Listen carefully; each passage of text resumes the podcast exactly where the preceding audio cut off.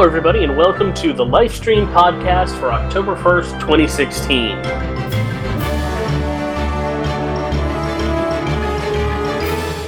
Uh, you sound a lot like Ryu, Vader. Uh, that is because I am Ryu. Uh, Vader has had to step down, at least for the time being, as host, so I am taking over again. So, uh, what we're going to be doing in this somewhat impromptu uh, podcast, which we are actually recording after the second part of recording the FF7 retrospective before the third, uh, is we're going to talk about the Tokyo Game Show, uh, some of the stuff they showed off there, and have a review of King's Glaive. So, so much fun. Yes. Now, we're going to be discussing um, primarily Final Fantasy XII, the Zodiac Age, and Kingdom Hearts 2.8. Then we'll probably get in a little bit of love for Nier Automata and Saga.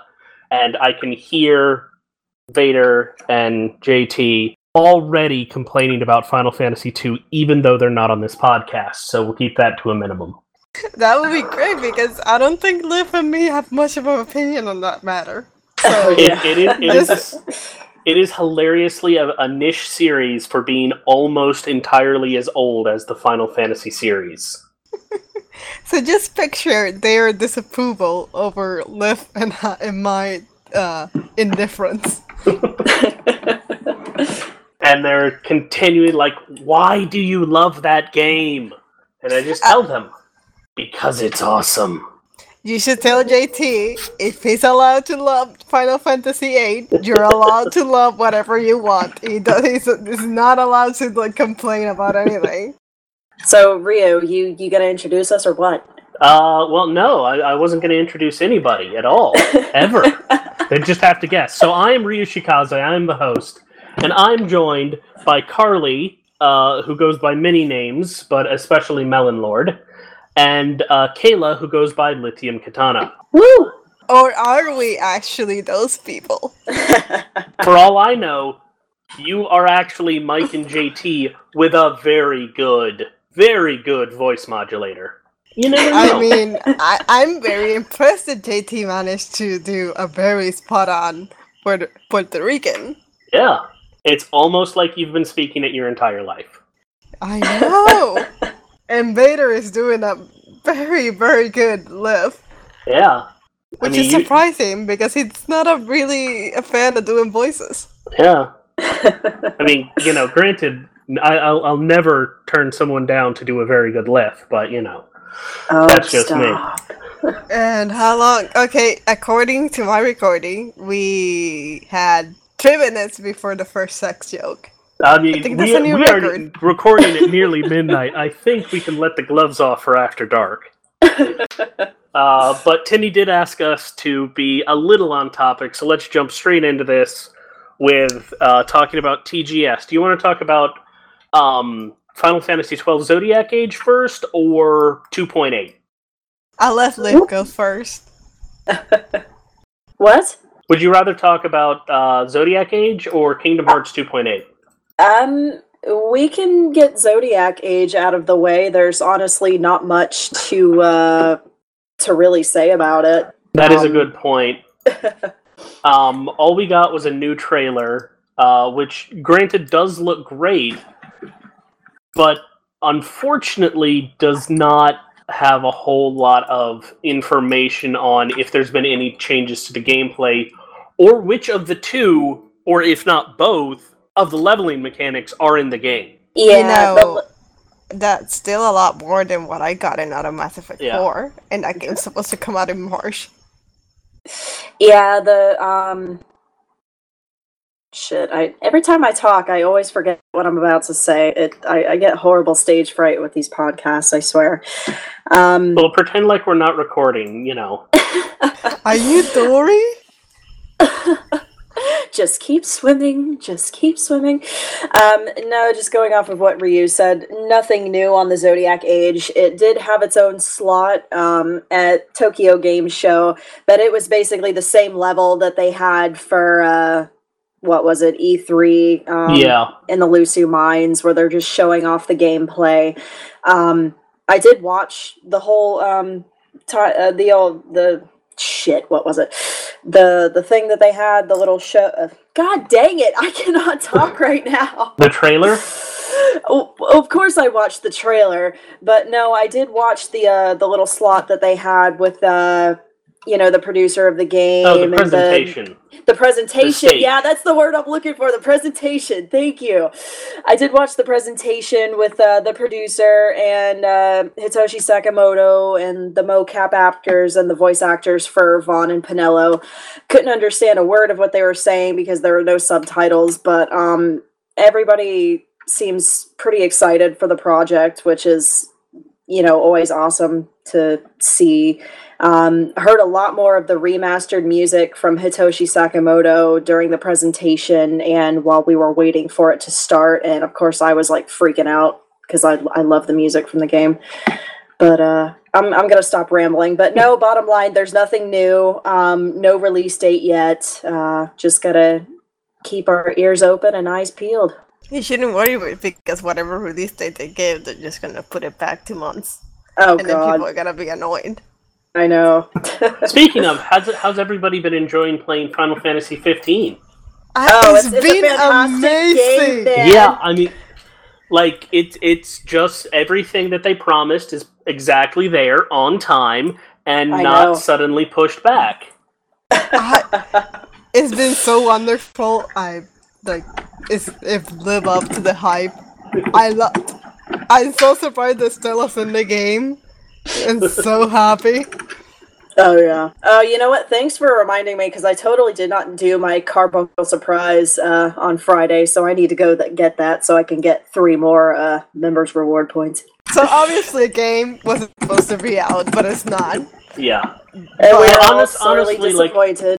I can't say that I'm terribly disappointed because I figured that the uh, switch to September release date was basically a last minute thing where they thought that they were going to have it in on time, and then they bug cropped up, and they're like, "Well, crap, let's push it back to the original release date." But no, I'm I'm not too bummed about the game not being released yesterday because I'm in the middle of this of, of a s the fall semester right now, so I honestly can't afford any distractions, and 15 would have been a huge distraction for me.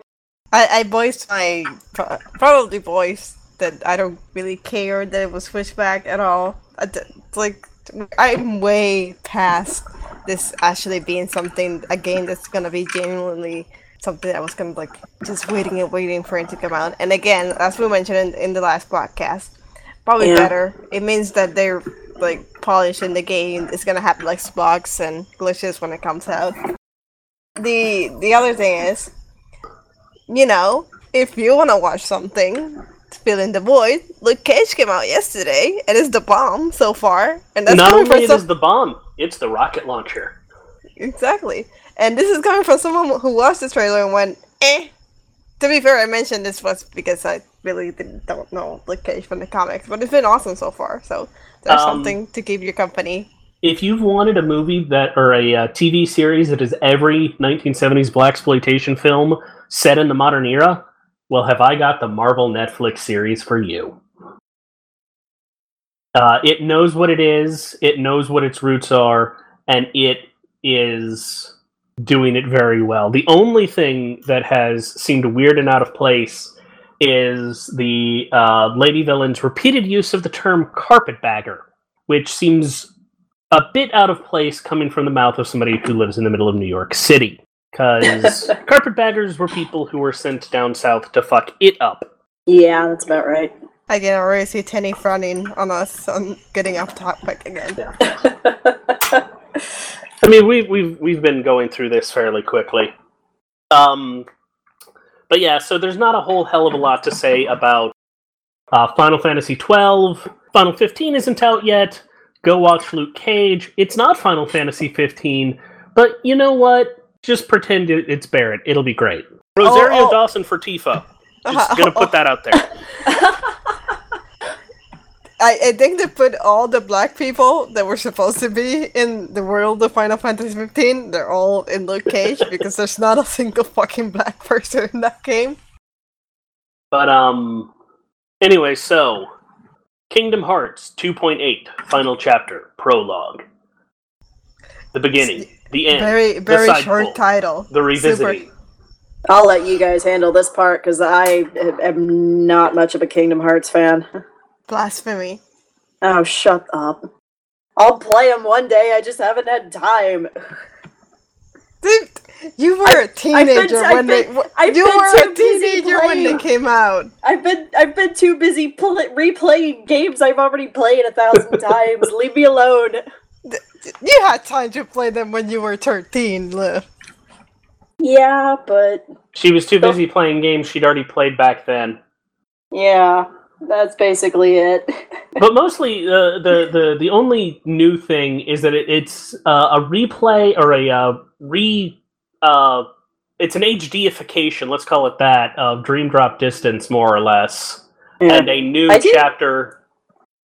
Um, with uh Aqua, the fragmentary passage, which actually looks pretty good. Yeah, that, Yeah. that was it. That was really the only thing I cared about. They could have put her against a black screen, uh, uh, black screen, and not shown anything. But the fact that it's that I can control Aqua again, I fucking love Aqua. Yeah, her new model looks excellent.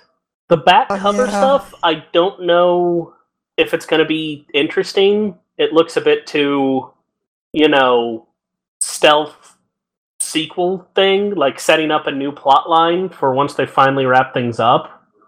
So I don't know if that's going to be good or not.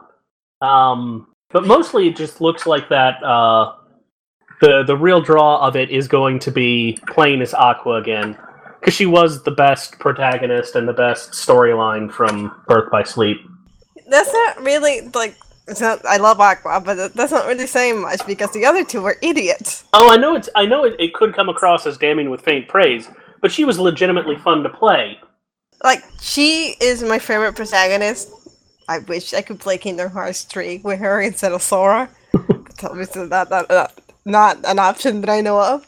If it can still be, I'll, I'll- I'll take like one segment, but I can use Aqua, or at least please have her there for most of the game. Not like her show up at the end. No, I want a lot of Aqua. Yeah, no, I I uh I, I would love I mean they, they need to start wrapping up some of the things that they they've you know been really heavily thinking and having Aqua show up and be of pivotal importance, if not having a section where you play as her would be excellent. We've already got Ventus covered in being part of Sora now, and Terra's got his whole shebang, which is massive spoiler terri- territory that I'm not going to go into, even though I guess everybody knows it. Except for Um, Liv because she's too busy playing old games. Yeah. No, I've watched the honest trailer for Kingdom Hearts, so I know a little bit about it. Okay, so you know that absolutely everybody is Xehanort. Yes. Except Xehanort. Xehanort. Yeah, I know that's a whole complicated fiasco. As somebody who uh, thinks he understands uh, the whole KH3 narrative and cosmology, it fucked. I, I don't think even Nomura understands what the fuck he did with that continuity. Oh, I, I well, the thing is, I don't think he does, and I think that you have to understand insanity to some degree to make sense of it. So I think I've, I'm a little bit into Nomura's mind and his various obsessions, and uh, I think uh, I, I see Cthulhu and an Elder Sign. So I'm just going to go gibber off in a corner for a little bit. I can see Yap already in, uh, in line to pre-order the game. Oh yes. Um, but no, let's get on. I don't think we've got much else to say other than uh, my general, you know, tooting of the horn of Nier Automata because I love my ass some Nier, and Drakengard is a much more fun game than it really has any right to be, given that it is a dark, dark ass parody of the type of game that it ev- that it actually is. But Nier Automata looks great, and I'm always up for more saga games. I need to go Uh, back and play the original Nier. I had it at one point and I never finished it. I need to go and like is I'm sure it's probably on the PlayStation Network or something, right? It absolutely is. Uh, ooh, though that me- that does bring up a question: Would you play as Japanese Nier or American Nier? Would you be Papa Nier or Brother Nier? Because the Uh. story is slightly different. Um well, I mean, I'll probably do the I guess the the English Nier cuz Yeah, Papa Nier's a overall much cooler character. Yeah, I mean, and I kind of liked the idea of you know a father and his daughter and everything. Yeah. Uh, there was also a concert that was really nice, but we're probably the wrong people to talk about it because some of us didn't watch it, and some of us were not super interested and were really tired after coming back from school and might have fallen asleep at some point during it. But I'm not gonna say who those people were. A rousing Oh. endorsement if I've ever heard one. But it was really good.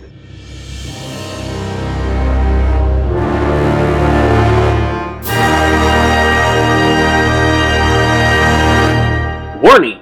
This is a very spoilery discussion of the movie. If you have not seen it, turn back now. Let's move on to the meat of this particular podcast and talk about a um, very well known. You know, it's it's certainly got a lot of press and an announcement. A movie made by Square Enix, a 3D CG movie. Yes, we're talking about The Spirits Within. Kingsglaive. Yeah. uh, no, but the the thing that I was actually thinking the most when I was watching uh, Kingsglaive was actually, man, I'd love for them to re, you know, redo Spirits Within with this level of graphics. Yeah, That would be a better movie. Yeah, Yeah. I, don't, I don't think that will help because basically everyone can agree that the graphics for the Spirits Within were great, just that everything else wasn't. Yeah, it was I not. actually liked the movie. I don't know why people say it's hard to understand. I understood the plot of The Spirits Within just freaking fine. It's not like the issue isn't really that. The issue is that they called it Final Fantasy: The Spirits Within, yeah, and people were into that, expecting something to do with Final Fantasy, and what they got was an animated version of Aliens. technically, what they got was Aliens meets the meta plot of Final Fantasy VII. But yeah, Whatever. I well, actually, it. what they got was technically District Nine meets the meta plot of Final Fantasy VII. like the the second problem was spending the money that they spent on the movie which at that point not even disney was doing and that's how you get one of the biggest bombs in movie history Yeah. also that really doesn't have anything to do with Kingsglaive at some point we should probably have a proper discussion about the spirits within well, we sort of did uh, years ago. It was uh, this long rambling thing that we had while we were commenting on the movie, and it, uh, a lot of my commentary was, "I want that technology." Man, Steve Buscemi's great in that. I want that technology. Ooh, I want that technology. Man, Steve Buscemi's really underrated in this. and the comment about if it was not called Final Fantasy: The Spirits Within it would have been much better received. But anyways, we have King's Kingsglaive, which is labeled as Kingsglaive, not Final Fantasy Kingsglaive. the one Even that's actually about final more- fantasy Yeah, and well, but the thing is, they understand. They it does show a little bit that they've learned from their original fuck up. and they probably didn't spend that much money as much money on this No, one. nowhere near as much. Though they did spend uh, some, you know, for uh, quality voice acting. Unless you're talking about Libertus. Was that Oh. his name? Because I, I don't like. I, I think that's basically the only reason why I remember his name because his voice acting was Yeah. awful. I'm not talking. yeah, I'm talking about the, some of the big names that they got. Uh, specifically, uh, Sean dies in the film Bean, and uh, Shocker! Spoiler! Sirs. If, if you're shocked about Sean Bean dying, even though that it had the it is moment not. I they would say cast, that it is more of a spoiler that Sean Bean does not die in a film. I mean, it, it could have been like something shocking, like we just dying, except that they cast Sean Bean on it, and that automatically said, okay, this is not gonna make it to the end of the movie. Um, but no. So let's talk about uh, the basic plot real quick. Like not the spoilers, but the the setup. So uh, there is a kingdom called Lucis, which is defending itself against a encroaching empire of Niflheim or Niflheim, as it's said in the uh, the movie. Spoilers, the correct pronunciation has the slightly longer I. Uh, but oh well. Um, so obviously, Kingdom good, Empire bad. However, the Empire is winning, and the city is on its last legs. Uh, that Uh, plot sounds kind of familiar. Yeah. The kingdom has assembled a crack team of foreigners, which was not well explained at the beginning, but uh, comes out later on in the film, uh, of soldiers from various other countries that were allies uh, or protectorates, perhaps, of Lucis They're to all fight back against the Empire. Yeah. These are the King's Glaive. Oddly, instead of a glaive, their signature weapon is a Mage Masher looking dagger, which they use to teleport. Which Guess is that would have been cool. so catchy Well, in the title. well, I guess I mean even though they like like you said they use mage masher daggers, I guess they're they're technically the spear of, you know, shit, I'm trying to think of a cool analogy, but you know, they're they're basically the frontline defense. They're the the tip of the spear, if you will. They're the ones out there getting some. So So technically, they're not because okay. To to further analogize this, they're essentially um, as best they they are they are a defensive mitigating factor. So they are the buckler to the king's you know tower shield. If they were actually the spear, you could you know they would actually be making major offenses and possibly you know surgical strikes at a distance to try and weaken Niflheim. But that unfortunately isn't this where this movie is going because this movie it's a cool been a- sounding name, okay? yeah no it's a great name. I just the thing is, I wish this movie had been a bit more Black Hawk Down than uh, Captain America: Civil War. Oh. Which is not to say I hate Captain America: Civil War. I just think this would have been a lot better with a group of allies behind enemy lines plot rather than. And you could have even had it with the they have learned something terrible going on in the the capital that they need to get back and stop. Um, but the way that it's set up, it just sort of meanders a bit for about half the. So the the movie is about all just shy of two hours uh, total running time, including credits. So let's say one hour forty five minutes total, Probably. Yeah, approximately. and about half of that there's one action sequence at the beginning, and then there's this sort of long meandering setup that isn't even for the setup of the movie. It's set up for the video game, which I understand that this is a prequel to the game. It's a setup, but it's it needed to stand better on its own, I think. Yeah. I mean, I guess I'm I'm not really too disappointed with the movie. I, I thought it was awesome. Um, I just I, I went into it knowing fully what to expect. You know, I wasn't expecting some, you know, crazy plot or nothing. I just I don't know. The movie met all my expectations. like I, I wasn't expecting anything um you know epic and it, it is a fairly decent you know action movie i just think it would have worked better if it had been self-contained. Like and I, I know that's weird saying but the thing is so spoilers for the very very end of the movie. The last shot of the movie is actually a shot from the beginning of the game final fantasy 15 e- throughout this movie, at no point does it ever feel like it's actually entirely not Nyx's story, when it should have been entirely Nyx's story about you know how he deals with things, and not the this is Nyx the story of how Nyx helped pave the way for for Noctis. Hell, it would have actually been interesting. They they they almost brought up a really interesting um plot point that I think did not make it through the game that they left on the cutting room floor. Did anyone think that Nyx might have been an illegitimate child of the king? Uh, not really. I just, I mean, I thought, you know, he might have been just worthy, you know, he was worthy. Spoiler alert, spoiler alert. I thought he was just worthy of wearing the ring, you know?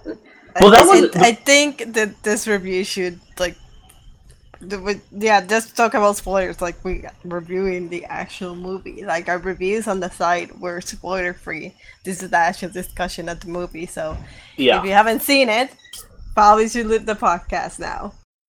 I mean, I think it's a good. I, I think what you brought up is, you know, it's a good idea, and it's definitely plausible. You know, Nyx's being an illegitimate child of the king. I mean, it would make more. It would make a lot of sense considering that it's kind of a given that the Lucian kings obviously don't live very long. I mean, Regis is what I shit. I forget how old they say Regis is, but I mean, the guy looks so much older than he really is. Yeah. So it would make sense that he'd want to have more than a couple of kids to carry on the family line. And instead he's got, you know, he's just got one son. So I mean I think it would I think it makes sense, but I mean I I, mean, it- honestly I didn't get that vibe from It- it's not movie. necessarily that he's um Regis's son, but it, they they two things stood out to me. Like, and this was well before him being deemed worthy of the ring, but they made a point that he was a natural at using the royal magic to teleport. Like Yeah, nobody picked Re- it up as Yeah, fast as he did. And he- did not have any of the side effects that the other people had. Well, And Nyx's power, it states that Nyx's power is on loan from the king, but characters like Crowe were actually born, and they, of course, they didn't frickin' elaborate on this at all, which pissed me off, but Yeah. characters like Crowe were actually born with the gift of sorcery. I mean, it's like, I mean, uh, the the Drautos, the character Drautos, even says it at the beginning of the movie. Your power is on loan from the king. Every bit of strength you have comes from him. Yeah, but I figured that's true of a lot of the Kingsglaive. And but they and they made a point where he was com- like he had no problems with that power, and the others like you know they made a point Yeah. that several of the others like got nauseous after using it. Yeah. And the other thing was that um, when he showed up uh, to talk with uh, King Regis, uh, the the words out of Regis's mouth were "It's you," and a look of surprise on his face. Not the, you know, it, it- was you know surprising that it was him, not the you know what is it, my king's you know my kingsglaive or anything like that. It was it's you. What was that it's you about? And that's what I made me think that he might have been, you know, like Well, the son the of like an exiled uh, family member or something. Yeah. Well, I, before the movie even came out, it was stated that King Regis saved Nyx's life.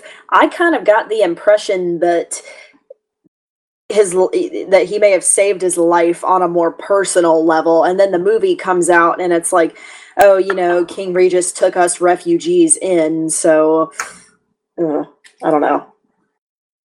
Like it made it sound like there was a more personal bond between Nyx and Regis rather than just you know, Nyx being one of the multiple refugees that Regis allowed into the kingdom.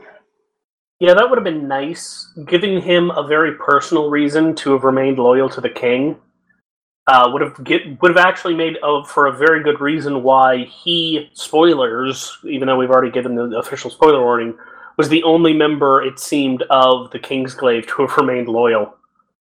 Uh, also, I mean, it, it kind of does make sense because that he's not as close to the king as everyone would have thought, because he would have been one of the first Glaive members to be taken out by the rest of them if he actually did maintain a close relationship with the king. Well, I, I don't think that he needs to have, you know, had a close relationship. Just like have him have a personal affectation for the king. Like, um, you know, he tried, like, elaborate on his failure to save his sister, for example. You know, he fails to save his sister, nearly dies himself. Regis personally steps in he becomes inspired, joins the Kingsglaive, but doesn't do anything. You know, doesn't actually maintain a close tie. and so he doesn't expect that uh, Regis knows who he is, but Regis does. That would have actually been a great humanizing note. Yeah. Um, but no, let's let's go um, a little bit uh, back to the beginning. So the movie starts with the Kingsglaive at an outpost in a generic desert across a gorge, uh, and they seem to be winning a fight against uh, the bugs from Starship Troopers. uh, until the um, the enemy, the Niflheim, decide to sick a diamond weapon on them, looking even more like the Qubeley from Gundam than usual. it was a pretty sick fight, not gonna lie. Oh yeah, no, it was a great fight. Um, but yeah, no, it Diamond Weapon looked so so so Gundam this time. Like they already did, but it looked even more so this time. All it needed was a mono eye. I like Cerberus too. Cerberus was was pretty pretty sweet. Like the way that uh the, the way he dealt with it. The first thing that popped in my head was get up on the Hydra's back. but no, so they lose the fight, um, and they get uh, Nyx explicitly disobeys orders to save his friend Libertus, uh, and then gets reassigned to grunt duty, uh, guarding the west wall. Basically. Yep. Um, their friend Crowe, who is a mage, gets a special assignment to find and escort the princess of a conquered nation secretly into the country. And also, also called a bus crash to hell. yeah, I'm just gonna let you finish, so because live like that, it's not gonna get really a good opinion out of me. what? what? are, are are you going to have very negative things to say in a moment, Carly? Yes, about Okay. several things. Um, but no, so one, I'm just going to state here. I think one of the biggest failings of this movie was not like they had a really good dynamic at the beginning going between Nyx, Crowe, and Libertus, and they threw that away so that they could try and ramp up the severity of the problem, which they didn't need to do, and they would have been much better served with having another voice uh, in the the banter exchange throughout the movie. I know. I felt like extremely ripped off that Crowe was killed so early in the movie, especially since she had started she was she was becoming one of my favorite characters before the movie even came out. And it's like I should have known better than to get attached, but no, they I'm I'm, I'm still pissed. They killed her off so early in the movie. She was a character with a lot of great potential, and I wish we really could have seen more of her relationship with Nyx and Libertus because it's obvious that they've got a pretty strong bond. Yeah, And uh I mean, I don't feel like the character herself was just I mean oh I don't I, I could say it's a waste of a good character and I can say it's not a waste at the same time because how many of us watch movies or TV shows or play games and there's a really cool character and you're like, "Oh my god, they're awesome." And then they, you know, they they get killed off earlier than you expect. I mean, it happens all the time. I don't expect it to change with Final Fantasy and subsequent entries of, you know, their games or movies or whatnot, but yeah, I mean, there was already so little of a female presence in this movie and then you know, one of the cooler characters get gets killed off, and I just oh, it pissed me off. I'm gonna I'm gonna take it a step further. Uh, more than there being so little of a female presence in this movie, there was so little presence in this movie. Like, Amen. yeah, Nyx doesn't have. Um, I'm, I'm just gonna say he's an action hero, but he's not a leading man, and neither is Libertus. And those are our two nominal um, heroes. Whereas I think Regis probably had more of a presence than Nyx Regis did had in the, the, movie. most presence, but he was not the, the hero, unfortunately. Yeah. I do think that Crowe would have been a really good. She she in her short time had a pretty good screen presence, which I'm attributing a lot to her motion cap model. Um, but I do think that her being in the picture with them, and not even as this mediator, you know, sort of thing that they do a lot, but just as the you guys are being fucking stupid, I'm not going to deal with your fucking stupidity.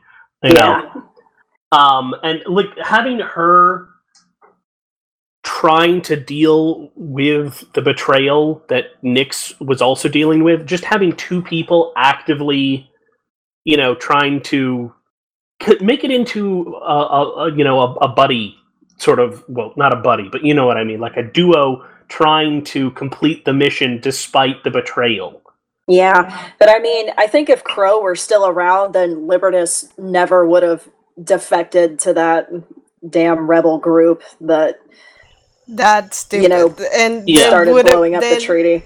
Yeah, then we wouldn't have that boring stupid plot line. So I see the problem Yep. with that. the the rebellion plotline didn't actually go anywhere and you could have come up with any number of other reasons for him to have still been considered loyal um and then just you know get the information uh somehow like literally have him instead of having him go join the rebellion have him be sent by the king to investigate the rebellion and that's why he can recognize the rebellion guy later on. Yeah, but I mean, you know, Libertus is the hot-headed character. It it kind of, I mean, it, he didn't get good. I, I mean, I liked his character. He didn't get very good development and stuff, but it just, I don't know. Him defecting kind of made sense. I It, guess. it, I- It made little- sense because it was the predictable thing to do, which is kind of like most of everything in that movie went. yeah. And, and no one got good development in that movie. King Regis got the best development. I'm not even joking.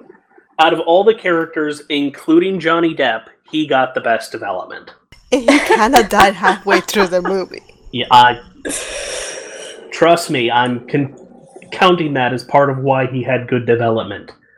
So, getting back to chronology, Crowe dies extremely unceremoniously. Uh, the princess that she was supposed to have secretly escorted into the country is being sent to the country anyways, uh, as part of a brokerage of a peace treaty. Um, a tiara that she was supposed to have been given as a gift from the king is given to her by Nyx. Turns out later on that there's been something done to it. Anyways, as the peace treaty goes on, nobody trusts the Niflheim dudes. Um, turns out, as expected, they're planning something truly heinous, and they've also kidnapped the princess that they've technically had under, uh, you know, lock and key for the last 12 years. Anyways. You know, the one that Tabata said was not gonna get kidnapped at no point in the movie? Yeah. Yeah. Well, it does have a point. I mean, they were doing it to get the Kingsglaive away from the city to make it easier to fuck up the treaty signing. Which was She never going to go as planned anyway, but at least Regis has more of his, um, you know, I guess more of his fighters, more of his bodyguards away from the scene. Also, it is officially, I think you could call it a transfer of a prisoner of war rather than uh, kidnapping, but you know, semantics. Yeah. Um, but so the king uh, and and Nyx basically discover that she's been taken. They mobilize the Kingsglaive to get her back.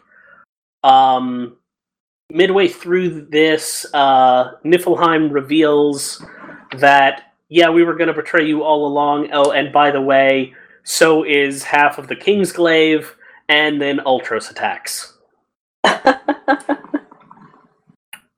without any like there's a reason for it but there is no explanation for it when it first happens it's just yeah. bam there are tentacles Yeah. Funnily, the probably the only scene of that movie that I liked because it was so out of place it didn't make any sense. that was actually the only thing that I liked.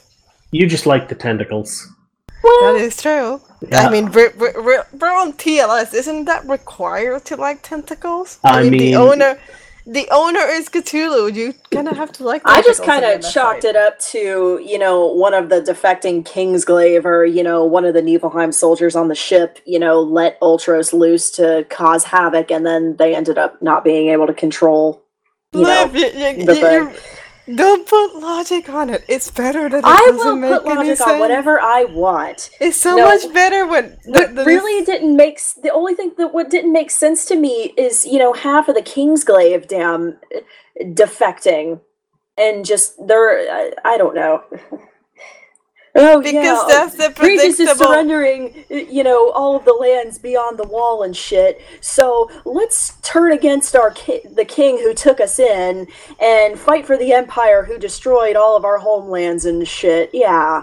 I mean, I know the human psyche is a complicated one, but some of that stuff just didn't make any sense. I mean, Ravus, Luna's brother, I could kind of understand, but half the Kingsglaive too, uh, it, it felt a little flimsy to me. It like it, it just it felt forced.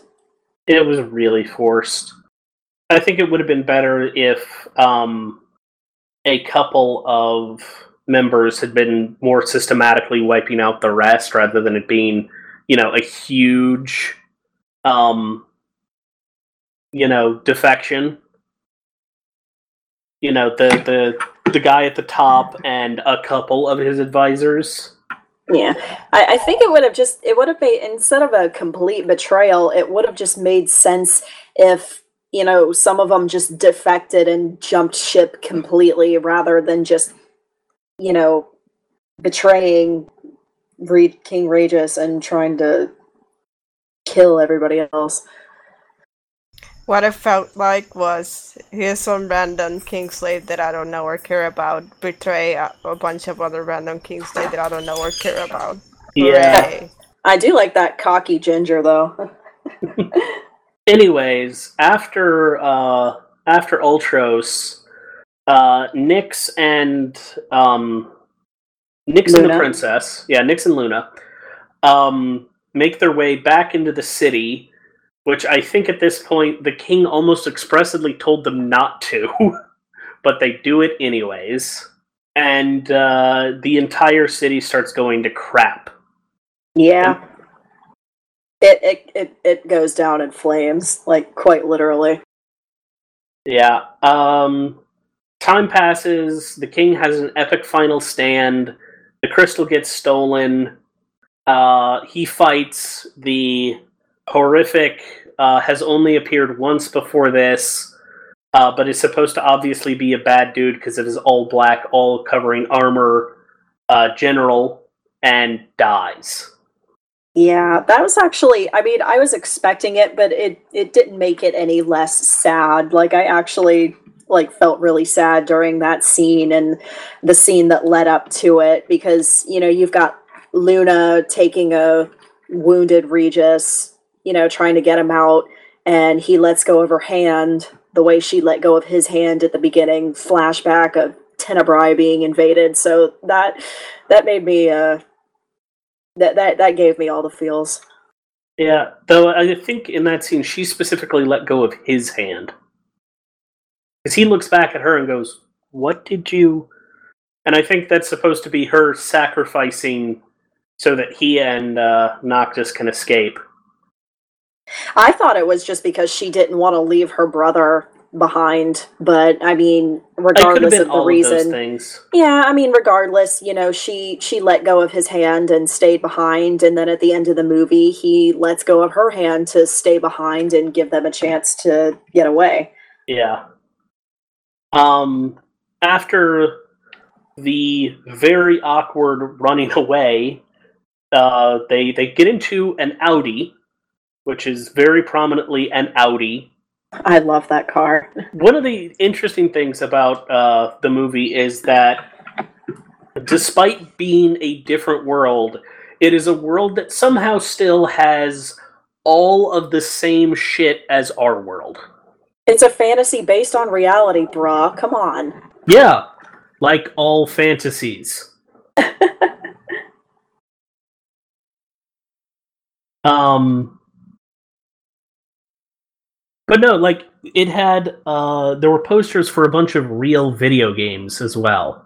And I thought it was an interesting take. Like I, way early in the development, I know I and a lot of other people actually thought that it was supposed to take place in Earth, uh, which it doesn't. But it takes place in something that is like very much like our Earth.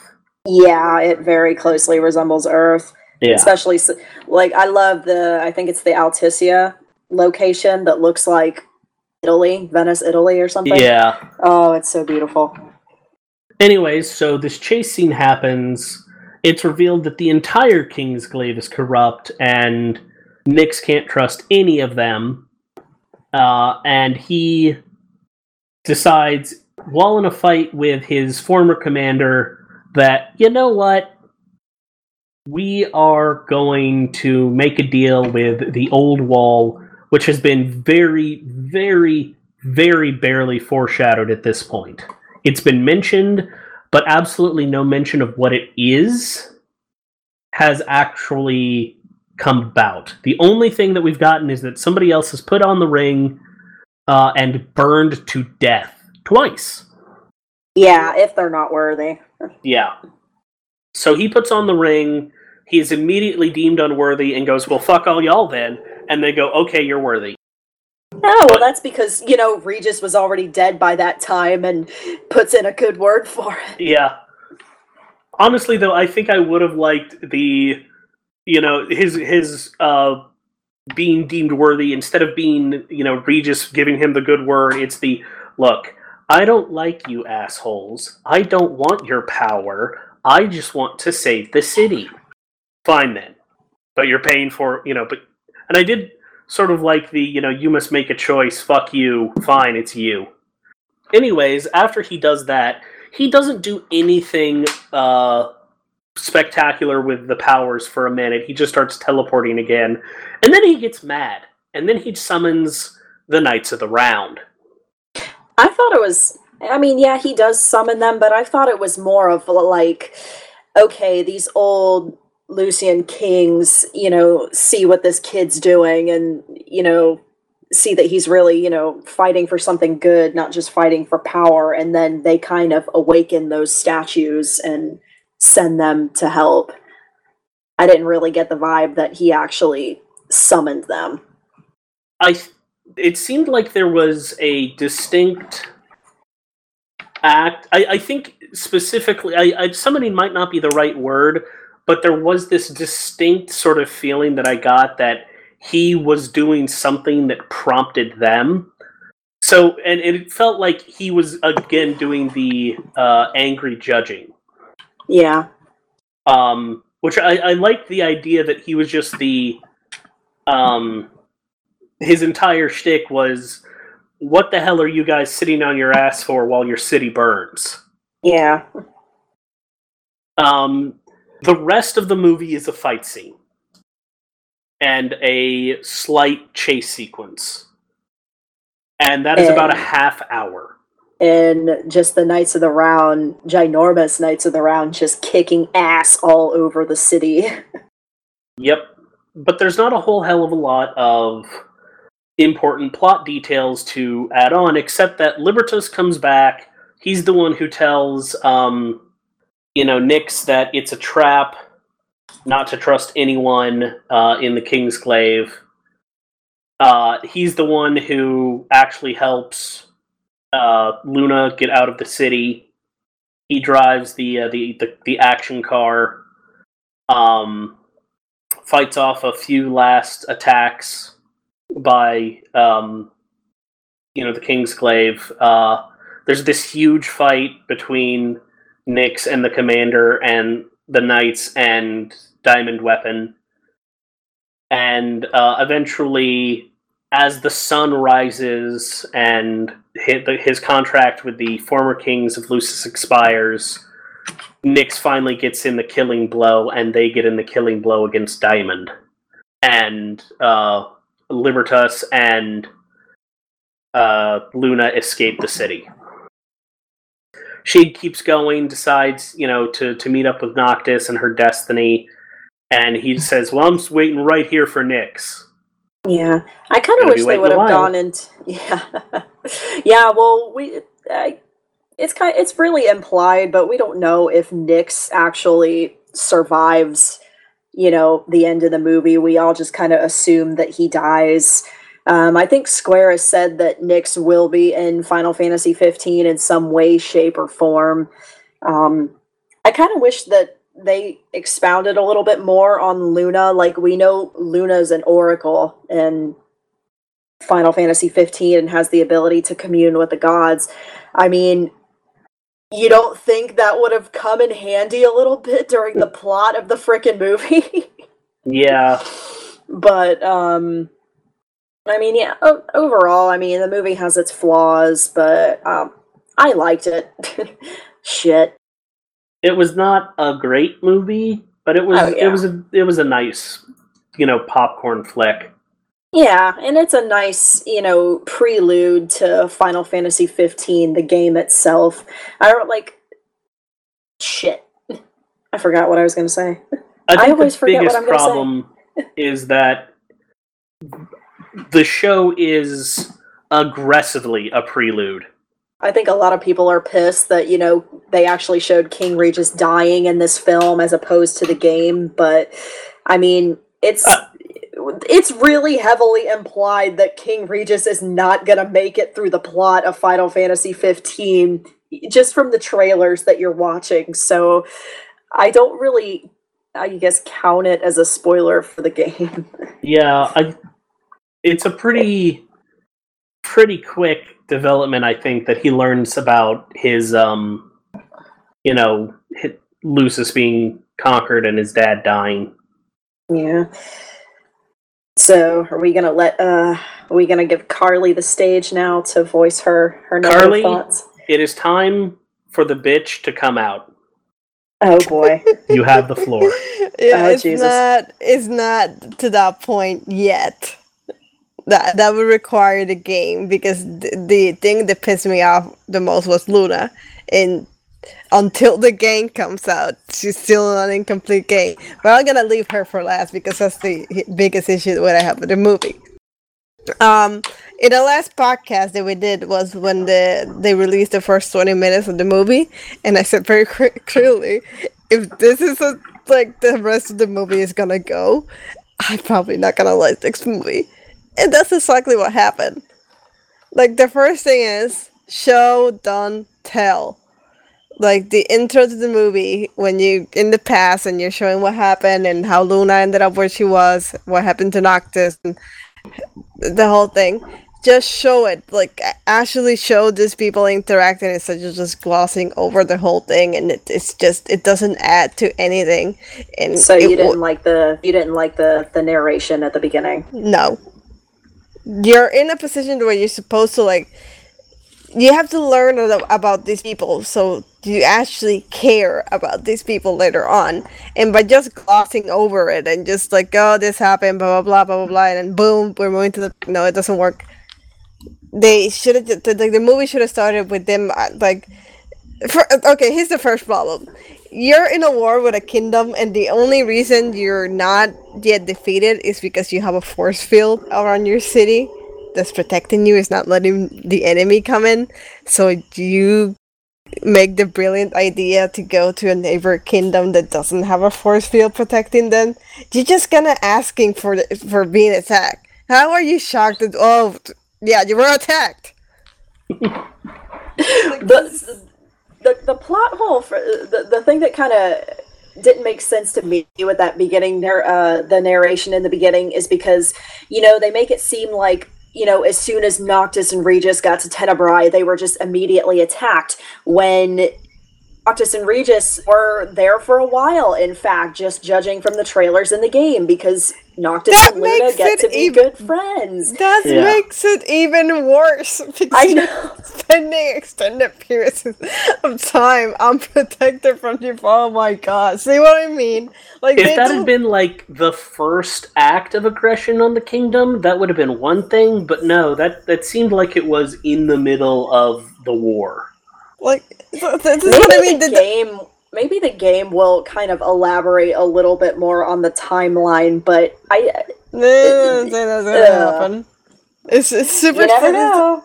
This the thing with, with this movie. The, the, they didn't like think about this stuff. Like you're supposed to be the first people to think, "Oh, we want this in the movie. What does this mean?" It's not supposed to be the fans who think about it first. Like this is fucking stupid. Like we talked about in the last podcast, how stupid it was in Prompto's episode in Brotherhood. That first of all, oh, I got a letter from someone named Luna, and he knew exactly who that was, or how the dog suddenly made it from one place to the other magically, from one fucking kingdom to the other, stuff like that. They just did not think about this stuff at all. Yeah, Is- which kind of begs the question in the game because one of Luna's uh, dogs is supposed to, like, she writes messages to Noctis in a journal, and the dog delivers the messages to Noctis. Like, what the hell? How does this even b- make sense in any real world concept? Here's the second thing. It's Final Fantasy. like it's still with that scene in the prologue luna's brother is, is a prominent character in some parts of the movie but we don't actually get to know him as a kid that's what i mean instead of having the narration they should have had an actual scene there to get to know these characters to get to know luna and his brother i don't know the fucking idiot's name i just call him Ravus. uh, uh, I, uh, poor man substitute to Jaime Lannister and Viserys uh, Targaryen because that's what he's a mix of. Don't fucking care about him. His Yeah, name is I'm gonna Ravus. God damn it! I'm telling you. When we're done with this podcast in an hour, I'm going to forget his name again. It's just, I did not care about him at all. They just again they just started to mix Jaime Lannister with Viserys, and that stupid thing was what came out. Uh, we shouldn't have time to get to know because like immediately Luna's parents dead. Why would I fucking care about these people dying? I haven't seen anything of them. This is the stuff that I'm talking about. And I read like the bio for I already forgot his name again. Luna's brother's bio, and it said like the reason he's like working with the Empire is because uh Regis didn't send aid to his family when they were in a crisis. What I got out of that was that his country was attacked by the Empire, and Regis, being pragmatic, trying to protect his kingdom, didn't actually send help. But the fucking thing happened was like and it's like, how all- is he supposed to send help when were he was busy running away from the troops? like they were all being attacked at- by the same at the same time, and somehow this kid expects Regis to like magically save everyone at the same time. It's like, oh, this is so fucking stupid. What I thought was actually a good idea. It would have been an interesting plotline. What we actually saw was like fucking stupid. Like, Yeah, I, I, I cou- I cannot. I cannot take the dude seriously after that. It's like you fucking hate this guy because he didn't protect your. pa- First of all, his parents were already dead by the time like he was calling to Regis. So, uh, no. I actually found uh, quite a few similarities between Ravus and Gabranth in Final Fantasy XII because they're both very bitter people, but they have motivations that almost don't seem to add up.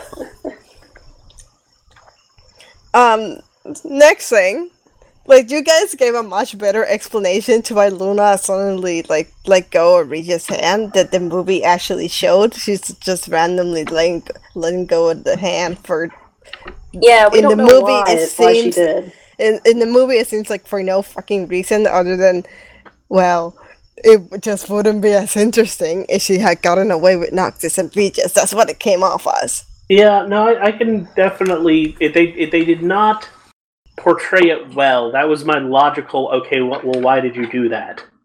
So after that, like we move in time and we're in the present with the Kingsglaive. First problem. They should have like explained what the Kingsglaive was, where the members of the Kingsglaive came from. Like some of them are refugees, all that stuff. Could have shown them like refugees coming into the city, like some of them since they were little kids like Nyx, and then being trained and stuff like that. It would have actually made you care a little bit for most of these people but it's just immediately we're in a battle with them. There's, there's no explanation to how the Kingsglaive was formed and all this stuff that you need to know because the fucking movie is called Kingsglaive. Yeah. So that's what I mean by the show, don't tell.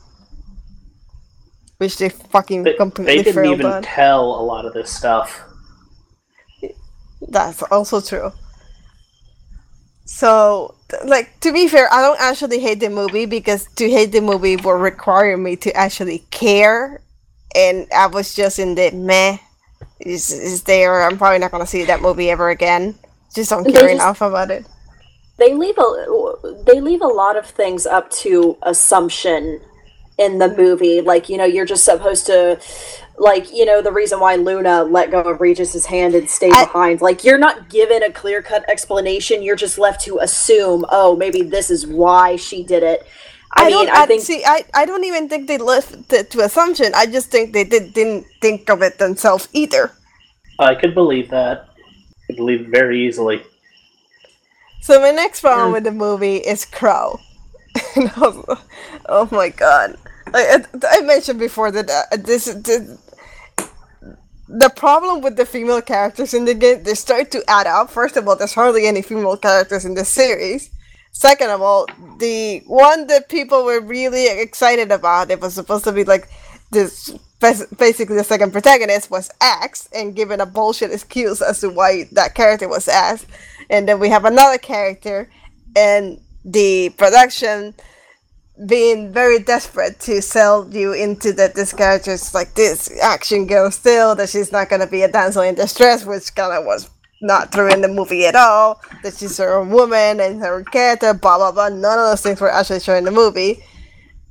So we have Crowe. See, it wouldn't be so bad that she dies so early in the movie if there would have been more female Kingsglaives, but she's the only fucking female Kingsglaive and she dies immediately in the movie and she was one of the few characters that actually seemed to like to be kind of interesting and no we have nothing. Yeah. yeah Like her this is what pissed me off even more. Like her supposed uh mission that was to, like get Luna. That that if that would have happened, that would have actually fucking been interesting because neither one of them had anything interesting in the movie, and the potential that would have been there that that annoys me even more because that fucking would have been interesting. So it's it's immensely frustrating to because one of the things that I always love about the Final Fantasy series is they always have amazing female characters, or mostly always. Yet here we have something like there's nothing, and it's, it's I'm getting to the point that I'm getting angry, and the only reason I haven't completely become angry is because we still haven't seen Luna in the game. Though I don't think it's gonna get any better because the the movie was supposed to be where like you really saw Luna's character and didn't see anything. Yeah.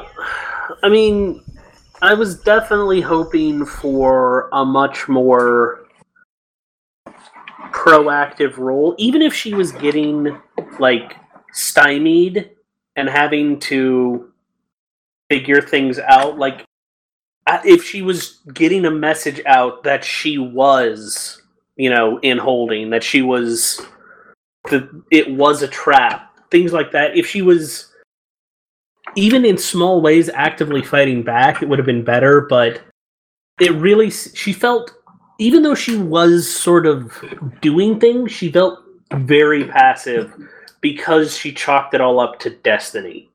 And i think she could have been you know a lot more i instead of you know it is my destiny to help him even if she had been doing it for love like a love of noctis even if somebody you haven't seen him in 12 years why is it love? It's just you know if she owned up to something other than it you know it's destiny i must do destiny i think she would have felt more fleshed out more active Yeah, and that's and that's where you know talking you know either talking about it or hinting you know about her role in the game as an oracle would have come in handy. I think it would have fleshed out her character a little bit more other than just having her chalk it up to a sense of duty and destiny.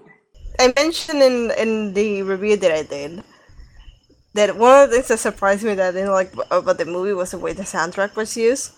the, the music's lovely, but the way it was used in the movie was not good. Like, there's a scene where, like, after they bring Luna into the city, where everyone's at that dinner ball, whatever, and they're Mhm. using a song. I think it was uh, Somnus. I Somnus.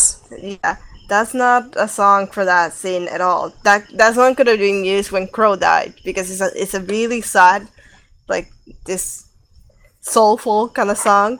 And they use it for like when the Emperor and Regis are talking and, and Nyx and Luna are talking. It's like that's that doesn't fit there at all. What's that's not. And that's one of the things with the Final Fantasy games. They're, they make amazing soundtracks. They use them really well in their games, but in this movie, it was just all over the place. There's another scene after Nyx and Luna escape the city where they're hiding in a building from the robot thingies. I forgot the name of them already. And like, there's no music, there's nothing. And Noctis starts talking about his sister, and randomly music at the same time he mentions his sister just comes out. That's very amateurish. Like, it's not even that there was music, like upbeat music or something, some kind of sound, and then just switch to something sad. Just immediately, oh, this is a sad moment, so let's put sad music, and that's that's not something you should be doing for some for a franchise that's been on so long and has made some amazing soundtracks in the way they've been using the game. That's just, I was shaking my head like, what's going on here? I didn't. I didn't really have any qualms with the uh, the soundtrack or the way the music was used. I did. Um, it did take me, I think, watching it like three times to notice the scene in which Nyx and Drautos go to pick up Luna. That hey, that's actually the Final Fantasy theme playing in the fucking background. So, yeah, I totally did not notice that at first until I saw it on the damn soundtrack listing. I'm like, wait a minute, when did the Final Fantasy theme play in this fucking movie? So I had to go back and watch it, and I'm like, oh shit.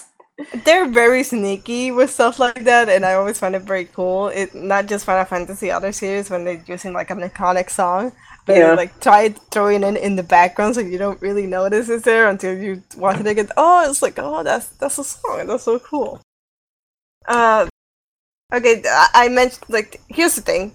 One of the things that annoys me really quickly about video games, anything, is horrible voice acting. I already mentioned how much I hated Libertus. Uh, is that it? I- I'm pretty sure I'm ha- saying his name wrong. I don't care, but his voice actor was awful. How he did he get cast? Is my question. Um, I don't know. Nepotism. Well, he did the motion capture for Libertus, and he was the face. So, I mean, I'm not really sure. I haven't seen many interviews about actually how he got cast. It, That was weird that not- strange. Because not everybody who was the voice uh, was also the motion capture. A lot of people were one were you know were split. Like Yeah. Crowe was split between mocap and voice actor for some reason. Um, yeah, her her face, uh, yeah, her her face model, her body model was uh, Andrea Tivadar, and I think her voice was done by uh, another voice actress. I y- y- we we actually see.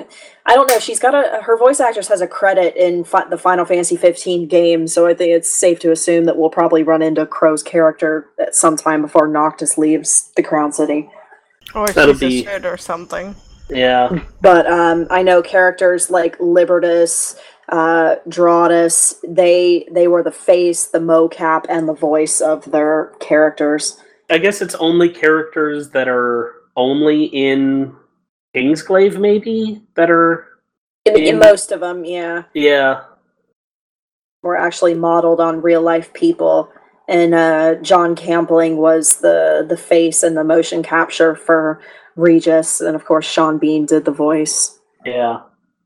Um, see, the thing with the movie is, going in, I already knew it was gonna be a movie that was gonna be they, they were gonna focus more on the action than the actual plot, and that doesn't necessarily mean that the whole movie is gonna be action scenes. It just means that the ideas for the movie went into how can we make this really cool action scenes and all that stuff. Yeah, and the plot was more about how do we get from this action scene to this action scene to this action scene. That's what it felt like how Yeah, can we m- move the plot between action scenes and uh, like i said before it doesn't seem like they gave a lot of thought into some of the actions that they make in the movie. That's why they came off like that. Makes no sense at all. Why are these people doing that? Yeah, some of the editing felt a little bit rushed to me, the way it just kind of moves from place to place or from plot point to plot point. But I mean, I wasn't expecting a huge story for the movie just because, you know, it, the invasion of the city and everything is a small blip in the actual story of Final Fantasy 12 because I think who the producers or maybe Tabata or somebody said that the invasion of Lucis plot line was so big that that's why they decided to make Kingsglaive so they could actually show the invasion separately rather than having to show it in the game. So I wasn't expecting a huge plot or much by way of character development for Kingsglaive. I said in a review that I made that they probably should have made a mini series instead of a movie. Oh yeah. Yeah. Because they made the typical problem with video game movies, which is trying to cram uh, hours and hours of storytelling into a two-hour movie, and that's also when the problem starts to come off because then you're rushing and rushing and rushing because you want to get to do so many of these things, but none of them you don't get to spend the time that you need on each and every one of them. And Mhm. if they would have made a mini series instead of a movie, then well, then you might have actually started to care more more about the characters. Like, you could have like spend say let's say they would have made a mini series about seven or eight episodes. You could have slowly gotten to know the primary Kingsglaive members, including the ones. Again, that was a stupid plot line. Obviously, they don't have half of your Kingsglaive betray the others. It's, it's been done a bunch of times before. I, I think it would have been more interesting. Instead, they would have done like the uh, Halo prequel, where a lot of the uh, a lot of them died at the end.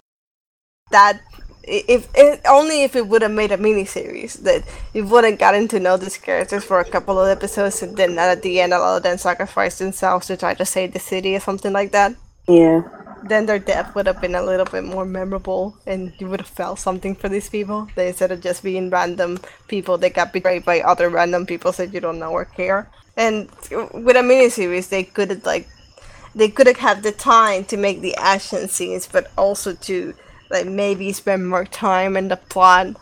most video game movies would have done a lot better, even as like a two or three part miniseries. Just a little more breathing room.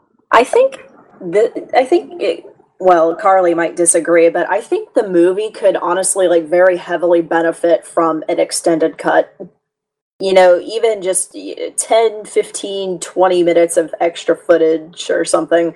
You know, kind of the way and so you guys will probably disagree with me here again, but you know, the way like I felt like Advent Children Complete was definitely a better film than the previous version of Advent Children. Oh no, everyone So- agrees that Advent Children Complete is better than Advent Children. Yeah. Yeah. well, I It's fir- mean, we're, firstly we're on the because it has subject more of video sack. game movies, but I think Kingsglaive could benefit, could have benefited if it were just a little bit longer. But because it's a video game movie, obviously, you know, you're not expecting it to be more than two hours long. But- if 15 or those additional tw- 20 minutes are about Crowe, that might actually make the movie better. Uh, there's, there's a lot of problems in that movie, and I don't think 20 minutes, uh, adding 20 minutes to it is actually going to help it. Oh, you'd be surprised. I, I think uh, a, a shuffling would help more than uh, adding. Like shuffle out a few bits, shuffle in a few bits. Twenty minutes worth of content, you know, not necessarily added, but popped in and out. I would make a hell of a lot of a difference here. Like the um the scene where he takes his watch off. I don't think that ever comes to any sort of fruition because I don't remember what the hell if that watch had any significance at all. I sort of guess that it, maybe it always displayed the time in his home country, but again, I think before that scene, it hadn't been drawn attention to. Like Yeah. that could have gone, and I think the entire rest of the movie would have been fine. So there's a lot of little like cruft in there that could have made way for much more important stuff. So, for last, obviously, there's the character of Luna, which is the thing that, that I did not like the most about this movie. I made no secret about the fact that I very much was like the way that the whole Stella thing went down, and the fact that I was that that was a character I was really interested in because it came off like somewhat like a some version of Beatrix from Final Fantasy IX, and I was super on board with that. Yes, the argument against that is we actually don't know really anything about what Stella was gonna be. But to that argue, what little I saw Stella was is that's been way more interesting to what I've seen of Luna so far. And uh, he, he, here's the thing. Tabata's not really good at writing female characters or being the director of a game with female characters because it happened in Crisis Core, which is a game that I like, but I like because it has Zack, not because it's actually a good game. A lot of some of the main criticism to that game is about Aerith and the way her character was within that game, and they're absolutely right. Aerith is one of the greatest, not only one of the greatest Final Fantasy characters, she's one of the greatest female characters, video game characters, period. But in that game, basically everything about her character revolves around Zack. How she got her ribbon, how she wears pink, the selling flowers, the basket, everything revolves around Zack, and that's just bullshit. And I feel this is the same thing with Luna. She's basically her, her whole character, what little of character she has, revolves around Noctis. And it, it's gonna be to me it's gonna be even more in the game than, than in the movie. The movie was supposed to be like showing her actual character like how she is on her own and stuff like that her own woman and none of that. We saw there was none of that. I have no faith in that character actually being well, put in the game. Well i i i honestly can't really pass judgment because uh, per, most of the entirety of the kingsglaive movie takes place over like two, three days. and with as many times as they're jumping back and forth between plot lines, like that's just not enough of, of a time span to get to know a character, especially when they have like 20 other side characters in there. but they said when they were promoting the movie that the movie was when we get we, when we were going to see Luna to see her character that that was when that was going to happen and it did not well, they happen lied. at all. yeah. They, they, they lied. I've been calling them like like first of all he has been handling this thing the wrong way. When they asked Stella, saying we like they removed her because they didn't know how her role fit into the, the game, I thought that was a bullshit explanation because you have the guy that made the character working in the company. Could you not ask him and then decide what to do with the character. Then, like, he's been like when the whole thing with Luna came up, that they said that they removed Stella, that the whole criticism that Luna didn't seem like to be an action girl, a lady of war, blah blah blah.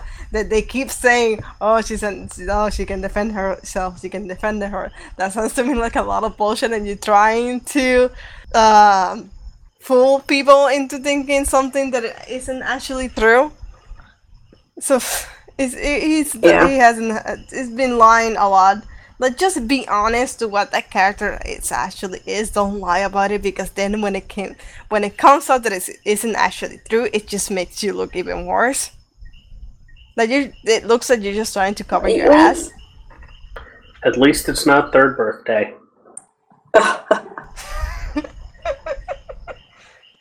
I mean, you you don't really get the sense that you know Luna can defend herself in Kingsglaive because obviously, you know, towards the end, she she doesn't even really know how to drive a car because yeah. you know she spent most of her you know life under you know the rule of the empire so it's not like they're they're, they're going to go out and let her take a driving test or some shit but you get that the more of a sense in that in the trailer uh the trailers for 15 where you actually see her wheeling her trident and everything so i don't know. I mean right now i'm kind of indifferent to luna's character.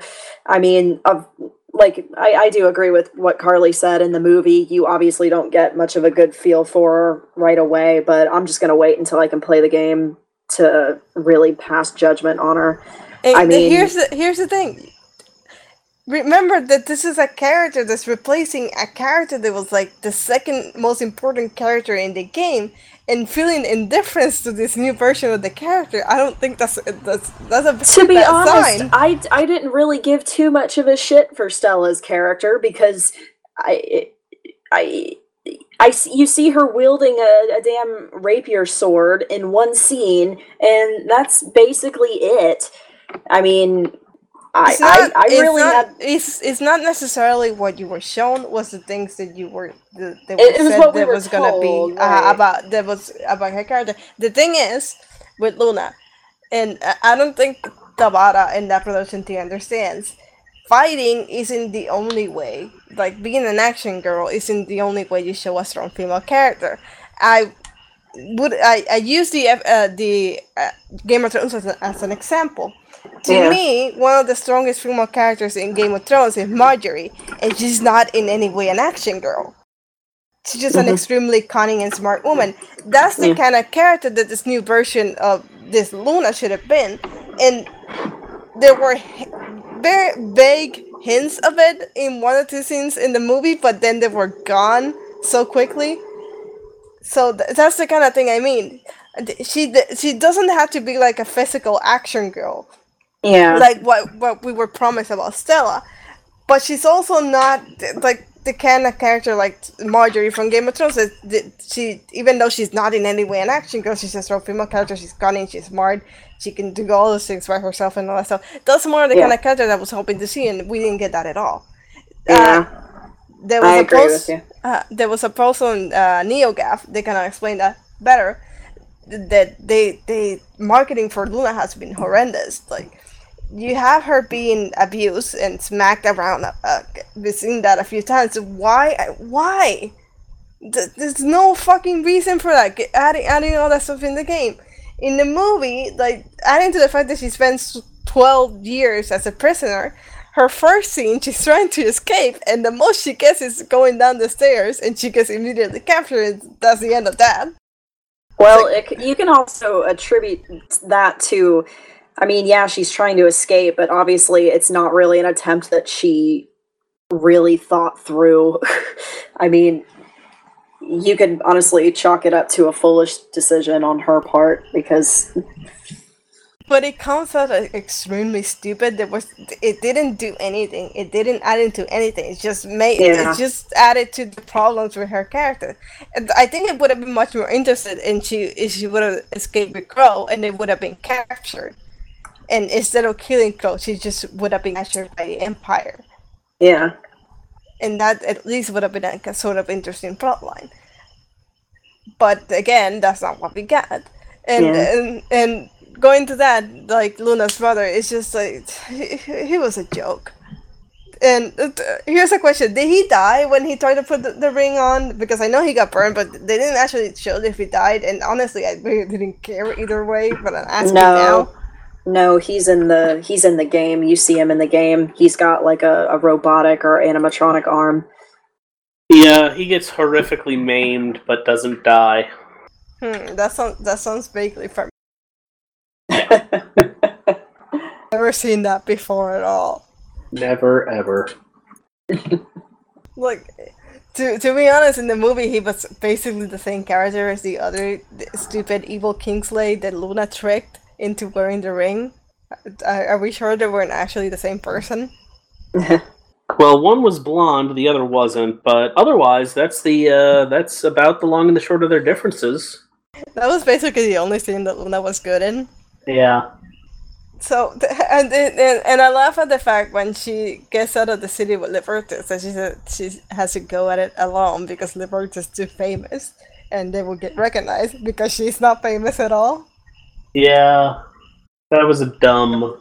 That was It, like it an really obvious. should have been her going. You know, you know, I've I've got to go get this to to Noctis. Will you come with me? And then he could have gone. Nah, I'm too famous. You know, sort of a self-deprecating thing. Besides, I got to wait for my buddy Nyx. You, it basically Libertus is not gonna do the Noctis pose. Like you're gonna be waiting a very long time if, if he's actually dead. Because uh Liv mentioned this, but this is something to keep in mind. If you don't actually see the person died, that's just an excuse for the writers to bring them back again Yeah, I if they want to. And they say, "Well, you didn't actually see them die, so they weren't dead." Uh, yeah. I if you don't see the body, They're not to be honest, to be honest, I'm kind of I'm gonna just chalk Nyx up to being dead for the moment. I mean, they say he'll be in the game in some way, shape, or form. Well, I don't think that form will be entirely human or alive. Maybe he's going to be one of the uh, the the spirits. Yeah, because it's just, I mean, his bo- at the end of the movie, his body is kind of crumbling away like a cookie.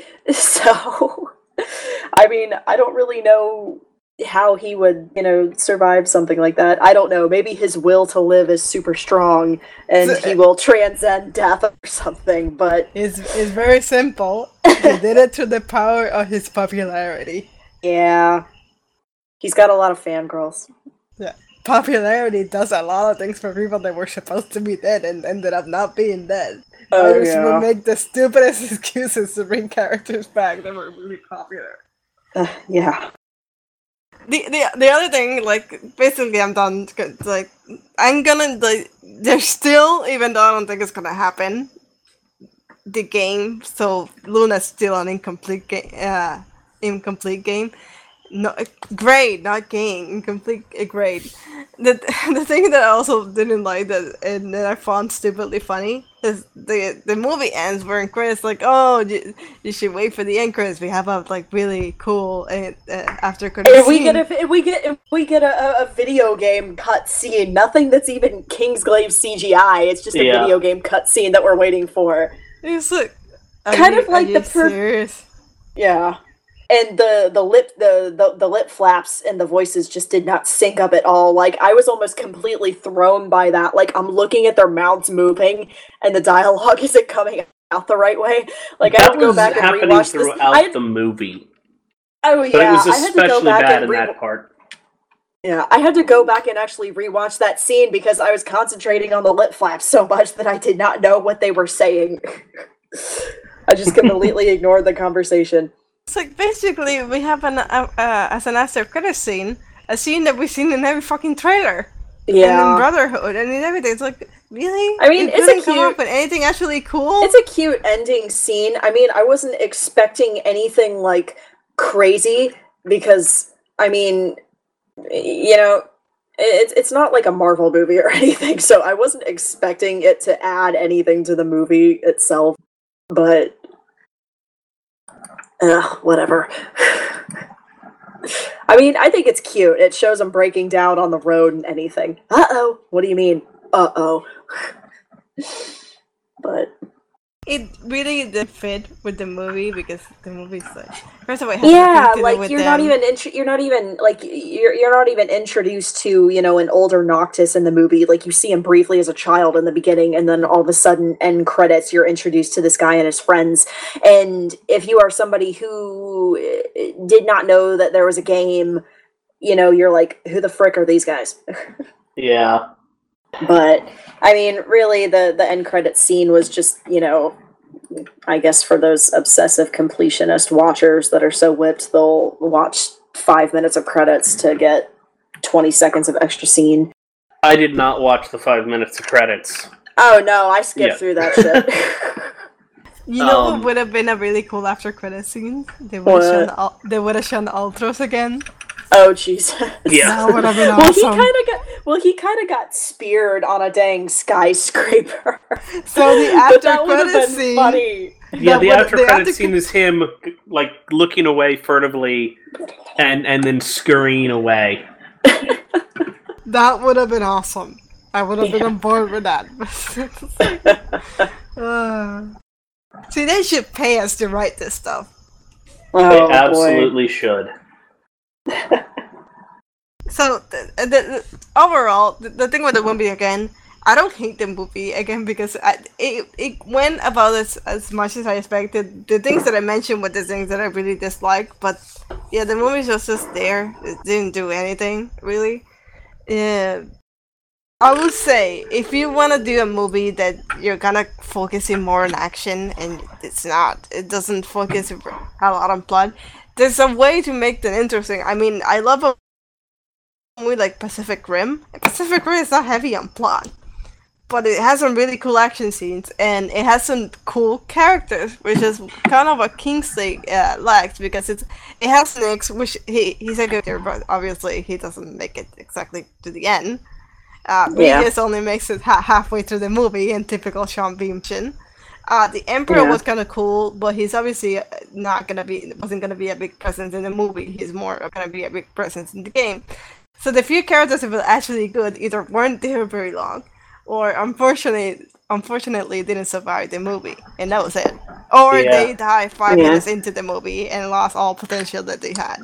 Uh, we didn't touch on it for the the majority of the podcast, but I just want to say that I thought Aaron Paul's voice acting for Nyx was phenomenal. I thought it was really good. Oh, he was great. He he sounded like someone that was genuinely interested in what he was doing, and he Yeah. really loved.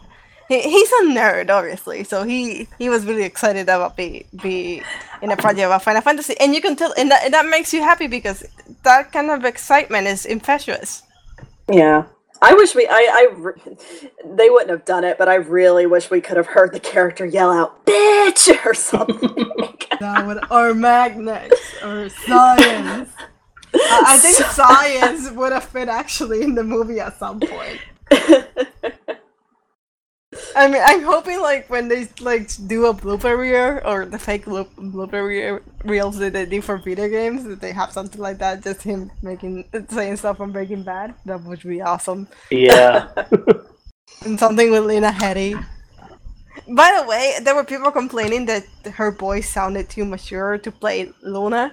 But the thing is, a lot of women in their like late eight, late teens and early twenties have a very mature voice. That's kind of normal for women. I I she didn't actually sound like she sounded very youthful in the role. It's just, I like to me, like to me, she sounded normal, but, but there were some people complaining that the Lena Headey boy was too old to play Luna, and I said like again, that's even if it did sounded more mature, that's kind of a normal thing for women. Some of them have like more mature voice than what you would think they were for their age. Like it's the Yeah. boys that take a, a bit longer for that adult Yeah. voice to come. I actually really liked Lena Headey's uh, voice as Luna. Like, I wasn't, I know a lot of people were thrown by how, you know, like you were saying, how much older, you know, she sounded. But I mean, I liked her voice as Luna. Um, I wish we got to see more scenes with Luna so that she could have a bit more of a range. Um, I'm really, I'm kind of disappointed that we're not going to get Lena Headey for the game, but, you know, that's just, you know, the way the cookie crumbles, I guess. I, I think what started pe- uh, throwing people off with Lena Headey was like the the way she conducted herself in the Uncovered event. That she came off as uninterested in what she was actually in working in Kingsglaive, and it's not really that. It's just like I mentioned before, she has social anxiety. She, she see Yeah. a lot of her interviews and stuff like that. She always comes off like that. It's just like she's not really comfortable being like the center of attention with a lot of people around. which I understand completely. And she certainly did a much better do- uh, job I- that Peter that Peter Dinklage did in Destiny Yeah. Oh, because he phoned that in big time. And I, I love actually- Peter Dinklage. He telegrammed that shit in. yeah, he yeah, I, I read something where he, you know, he basically had to do his lines over the phone and stuff. But I actually Very I, I, little meaning to phoning it in. Yeah. I really I actually liked the scene with uh, Luna and Nyx at the uh, I guess the the dinner party with the Empire um, at the beginning of the movie. To me, it almost I mean, Lena Headey's, Headey's voice might not have given away, but just the facial expressions on Luna, it almost it really looked like she was like heavily flirting with Nyx. I'm like, ooh, what's going on here? Even if her voice doesn't give it away, her just her subtle facial expressions, the way they animated her face, it really makes it look like she's flirting with him. And for the sake of headcanon, I will just say that I think she was. I Who much prefer want- I, I much Who wouldn't prefer want that. to flirt with him? Who wouldn't want to? I would. Well, I I wouldn't, but you know, I'd, I'd just be hitting on Crowe. Me too. Yeah. I'd hit on Crowe too. I'd hit on all of them. On that Like- note, I think we've covered about everything, unless you guys have one last thing you want to say. Not really. Um, yeah. We trade Nyx for Noctis. Um, I- please. N- I I like Nick. Well, I like the way Noctis looks, but I mean, Nyx actually, you know, looks like a, a rough around the edges type of guy, whereas Noctis looks like you know your typical Nomura, you know, Final Fantasy character with the feminine face and features and stuff, which are common in a lot of Japanese games. So I actually like Nyx's character because he actually looks like a man. I just or- think Nyx is an actual character and Noctis is just a bland protagonist. I actually like Noctis's character from what we've seen of him in like the Brotherhood series. I'm like, wow, I can totally relate to this kid. He falls asleep everywhere. He's a picky eater. He's like he can be lazy and unmotivated and I'm like, wow, this this this is me. This is the character I've been waiting for. I just mostly find it super boring because he basically has the same facial expression all the time. It's like, Yeah. uh, just, uh, It's almost Like, like, you're not- reminded of uh, a couple of uh, Final Fantasy protagonists from games past. But um same loner, quiet, moody kind of. Please just stop it with those kind of characters, please. On that downer note, I think we can call it. Thanks for uh, joining me, Carly. Thanks for joining me, Lith. I'm No Ryu problem. Shikaze, and this has been the TLS podcast. TS. TLS. it's late. It's late. We started this on October 1st. It is not It is October now 1st October- anymore. It is October 2nd now. Yep. Good night, everybody. We need to sleep. Bye bye. Night. Music featured on this podcast is courtesy of Incompetech.com.